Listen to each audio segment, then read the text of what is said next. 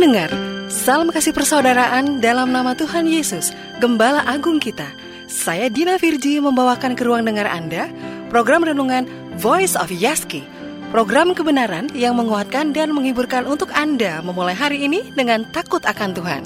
Kali ini Voice of Yaski hadir bersama Pendeta Wilson Suwanto. Selamat menikmati berkat Tuhan. 1 Petrus 1 ayat 3 mengatakan, Terpujilah Allah dan Bapa Tuhan kita Yesus Kristus yang karena rahmatnya yang besar telah melahirkan kita kembali oleh kebangkitan Yesus Kristus dari antara orang mati kepada suatu hidup yang penuh dengan pengharapan. Ada macam-macam alasan mengapa kita memuji Tuhan. Ada yang memuji Tuhan karena disembuhkan dari penyakitnya. Ada orang memuji Tuhan karena usahanya maju ada orang memuji Tuhan karena kelulusan. Ada orang memuji Tuhan karena diberikan pasangan sampai bisa menikah. Dan dari pernikahan itu, mereka memuji Tuhan karena mereka diberikan anak. Ada bermacam alasan kita memuji Tuhan karena Tuhan itu baik. Tetapi firman Tuhan di dalam 1 Petrus 1 ayat 3 mengajarkan kepada kita satu alasan yang penting mengapa kita memuji Tuhan dan meninggikan Dia.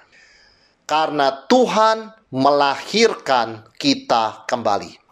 Tuhan memberikan kepada kita lahir baru, kelahiran kembali. Satu hari yang terpenting dalam hidup kita sebagai manusia adalah hari kelahiran kita. Maka setiap tahun kita selalu merayakan hari ulang tahun, birthday itu hari yang penting. Tapi secara rohani, momen terpenting dalam hidup kita yang menjadi awal perubahan seluruh hidup kita adalah kelahiran kembali atau lahir baru.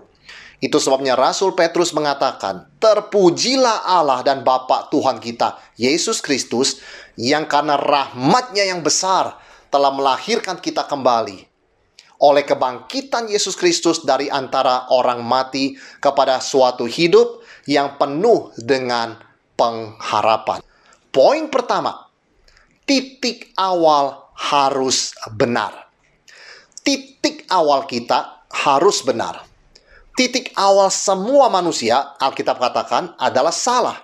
Karena kita lahir di bawah kuasa dosa, kita lahir sebagai manusia berdosa, kita adalah keturunan Adam. Dan kecenderungan hati kita adalah melawan Tuhan, menolak Tuhan, melanggar hukum-hukumnya, dan mencintai dosa dan kegelapan.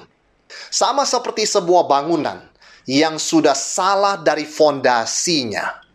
Dengan apa pun bangunan itu diperbaiki, mungkin ditambah hiasan, ditambah dekorasi, diganti ubin atau lantainya dengan marmer yang paling indah sekalipun, dipasang alat-alat elektronik yang canggih, tidak bisa mengubah kenyataan bahwa bangunan itu berada dalam kondisi berbahaya yang suatu saat hanya tinggal tunggu waktu akan runtuh. Bagaimana untuk memperbaiki bangunan itu? Hanya dengan menghancurkannya. Tidak ada jalan lain. Tidak bisa diperbaiki. Secara rohani, keadaan manusia, kondisi kita yang lahir di dunia ini seperti bangunan yang salah fondasinya. Kita tidak bisa memperbaikinya dengan agama, kita tidak bisa memperbaikinya dengan perbuatan baik, kita tidak bisa memperbaikinya dengan sopan santun, tata krama. Semua itu adalah kosmetik. Tetapi dasar natur hati kita sudah dalam posisi yang salah, yaitu melawan Tuhan, mencintai kegelapan. Itu sebabnya kita tidak bisa menyelamatkan diri sendiri. Karena asal dan dasar kita ini sudah salah. Kita mewarisi natur berdosa dari Adam. Segala yang kita pikirkan, yang kita rasakan, kita katakan, dan kita lakukan, semuanya tercemar oleh dosa. Karena itu, untuk bicara mengenai keselamatan dan perubahan sejati, kita harus kembali ke titik awal. Itu sebabnya Alkitab mengajarkan lahir baru, lahir kembali. Dan ini tidak mungkin dilakukan oleh manusia. Nikodemus, seorang profesor agama di Israel, bertanya kepada Yesus. Dia setuju bahwa kita harus mulai dari awal. Dia setuju orang harus dilahirkan kembali. Tetapi dia bertanya, apakah mungkin dengan cara masuk kembali ke rahim ibu? Tidak mungkin. Dia pun mengakui secara jasmani tidak mungkin seorang yang sudah lahir, sudah besar, sudah tua, kembali menjadi kecil seperti janin masuk ke rahim ibu. Kalaupun itu secara biologis bisa dilakukan, kalaupun ini tidak mungkin dilakukan. Tapi kalaupun bisa, tidak mengubah fakta dan masalah utama manusia. Natur berdosa dari Adam. Karena itu, start dari awal bukan perbuatan manusia start dari awal, mulai dari awal, bukan pekerjaan manusia. Mulai dari awal adalah karya anugerah Tuhan. Rahmat Tuhan yang besar. Ini yang Tuhan lakukan bagi kita dan ini alasan kita memuji Tuhan setinggi-tingginya karena kita tidak mungkin bisa melakukannya. Kita tidak mungkin bisa kembali ke titik awal melahirkan diri kita kembali bersih. Tidak mungkin. Hanya Tuhan yang bisa melakukannya. Dan Tuhan telah melakukannya. Terpujilah nama Tuhan. Apa itu lahir baru? Di dalam hati kita yang keras dan gelap dan melawan Tuhan ini, Roh Kudus secara misterius menaburkan natur atau hati yang baru. Hati yang mencintai Tuhan, hati yang lembut, hati yang mencintai dan berjalan menuju terang. Pelan-pelan hati yang dari Tuhan ini bertumbuh lebih lama lebih besar di dalam hati manusia yang gelap dan keras ini. Sehingga pelan-pelan orang menjauhi dosa menuju kepada Tuhan. Mencintai Tuhan, lebih dekat kepada Tuhan, lebih jauh dari hawa nafsu duniawi. Kalau kita tidak dapat hati yang baru, segala yang kita lakukan meskipun kelihatannya baik adalah perubahan kosmetik yang tidak bisa menggantikan natur atau hati kita. Kelahiran kembali adalah mutlak. Yesus berkata kepada Nikodemus dan kita semua, "Kamu harus dilahirkan kembali." Dan yang bisa melakukan ini hanyalah Tuhan. Dan karena Tuhan telah melahirkan kita kembali, terpujilah nama Tuhan dan penuhlah hidup kita dengan pengharapan. Itu sebenarnya firman Tuhan dalam satu Petrus mengatakan bahwa Allah melahirkan kita kembali menuju suatu hidup yang penuh dengan pengharapan.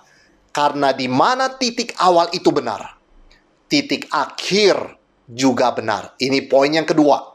Titik awal yang benar menjamin titik akhir yang benar. Tidak ada pengharapan kalau tidak ada lahir kembali tidak ada pengharapan tanpa lahir baru. Ketika kita merasa di dalam hidup ini mengalami berbagai kesulitan, ingat, dasar pengharapan kita adalah bahwa kita telah dilahirkan kembali menuju sebuah hidup yang penuh dengan pengharapan. Kita dilahirkan kembali karena kuasa Roh Kudus. Kita dipilih dari kekekalan oleh Allah Bapa kita. Kita disucikan dengan percikan darah Tuhan kita, Yesus Kristus. Allah Tritunggal mengerjakan karya keselamatan kita yang di dalam dunia ini mulai dengan peristiwa kelahiran kembali. Kalau Tuhan demikian mengasihi kita, waktu kita masih berdosa, maka sesulit apa pun situasi kita, kembali kepada karya Tuhan yang ajaib dan penuh mujizat, melahirkan kita kembali. Kita pasti ada pengharapan.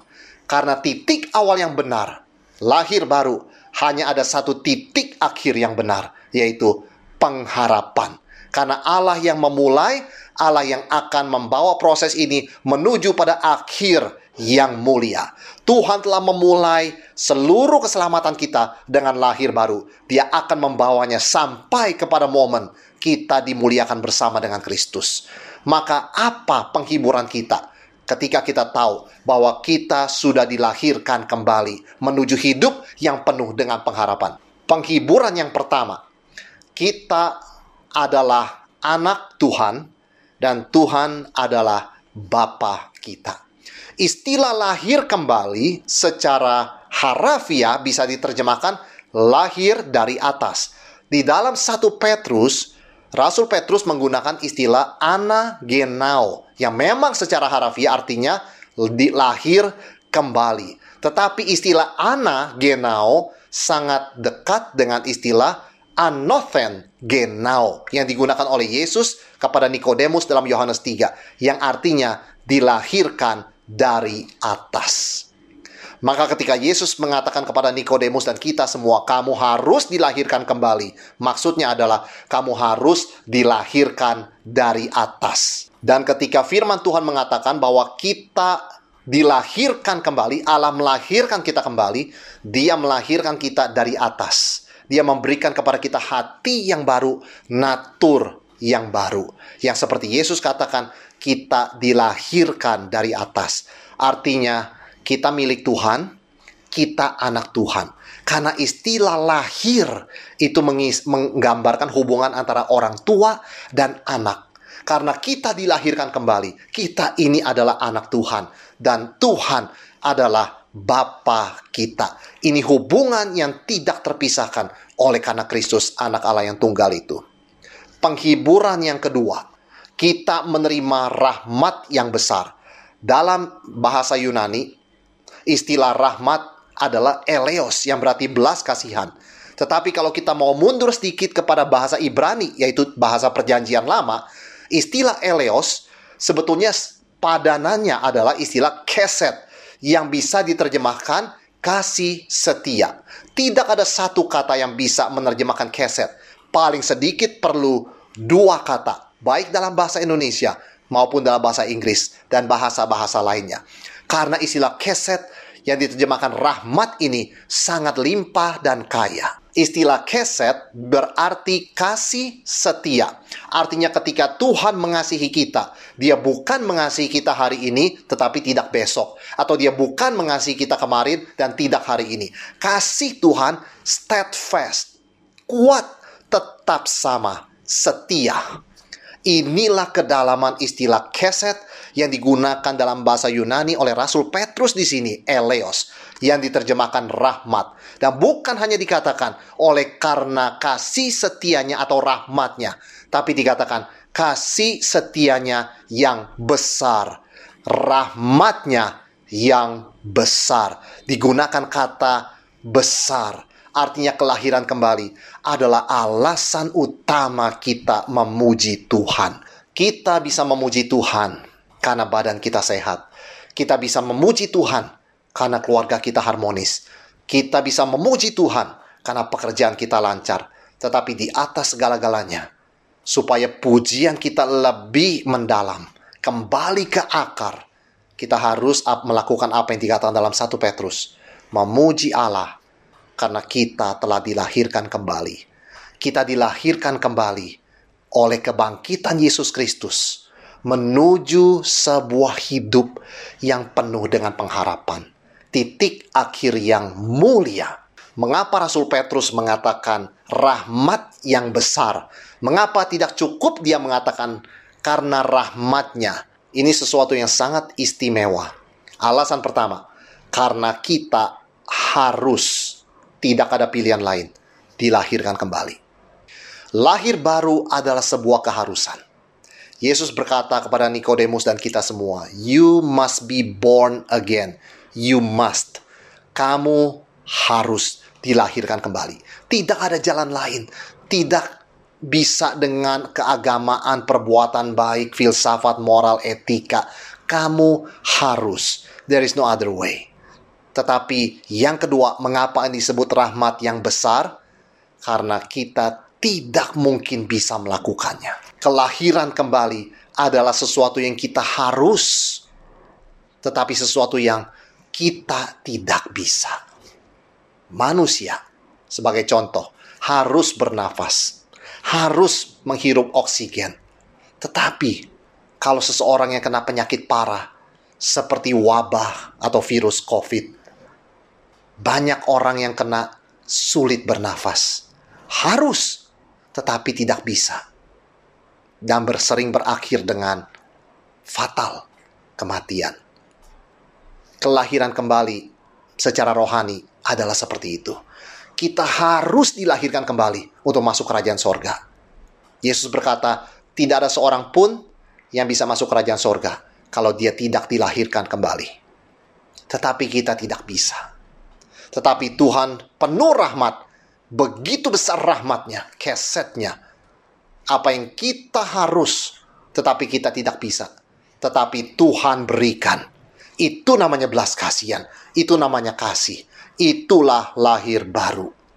Penerima surat 1 Petrus adalah orang-orang Kristen yang berada dalam situasi yang sulit, kesengsaraan, dan penganiayaan, baik secara ekonomi, baik secara sosial, bahkan karena iman mereka terhimpit dan terjepit. Tetapi Rasul Petrus mengingatkan mereka dan mengingatkan kita, lihat kepada rahmat Tuhan yang besar dan ajaib. Lihat kepada mujizat terbesar itu kelahiran kembali. Tuhan setia, Tuhan penuh rahmat yang besar, Tuhan penuh kasih. Dia berikan semuanya kepada kita tanpa kita minta, tanpa kita bisa melakukannya untuk diri kita sendiri. Seperti bayi, tidak mungkin seorang bayi minta dilahirkan oleh ibunya. Kita tidak mungkin minta Tuhan melahirkan kita kembali. Kita hanya tahu bahwa kita sudah dilahirkan kembali. Kita memuji Tuhan after the fact. Sesudah fakta bahwa kita sudah dilahirkan kembali, Roh Kudus sudah bekerja, memberikan hati yang baru kepada kita, baru kita menyadari dan bisa menengok ke belakang. Siapa kita dulu sebelum dilahirkan kembali? Roh Kudus bekerja, memberikan hati yang baru, sehingga hati kita menerima kasih Allah yang begitu besar melalui pengorbanan Yesus Kristus di Golgota. Terpujilah Allah dan Bapa Tuhan kita Yesus Kristus yang telah melahirkan kita kembali menuju sebuah hidup yang penuh dengan pengharapan.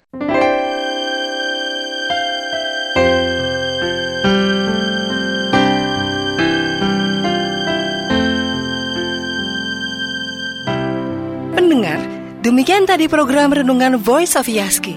Program kebenaran yang menguatkan dan menghiburkan untuk Anda memulai hari ini dengan takut akan Tuhan. Bagi Anda yang membutuhkan informasi lebih lanjut mengenai kegiatan Yayasan Yaski, dapat menghubungi nomor telepon 021 594 94 223. Sekali lagi, 021 594 94 223. Atau bila Anda terberkati dengan program siaran ini, anda dapat berbagi kesaksian melalui email ke humas@yaski.co.id dengan subjek Voice of Yaski. Tuhan Yesus memberkati.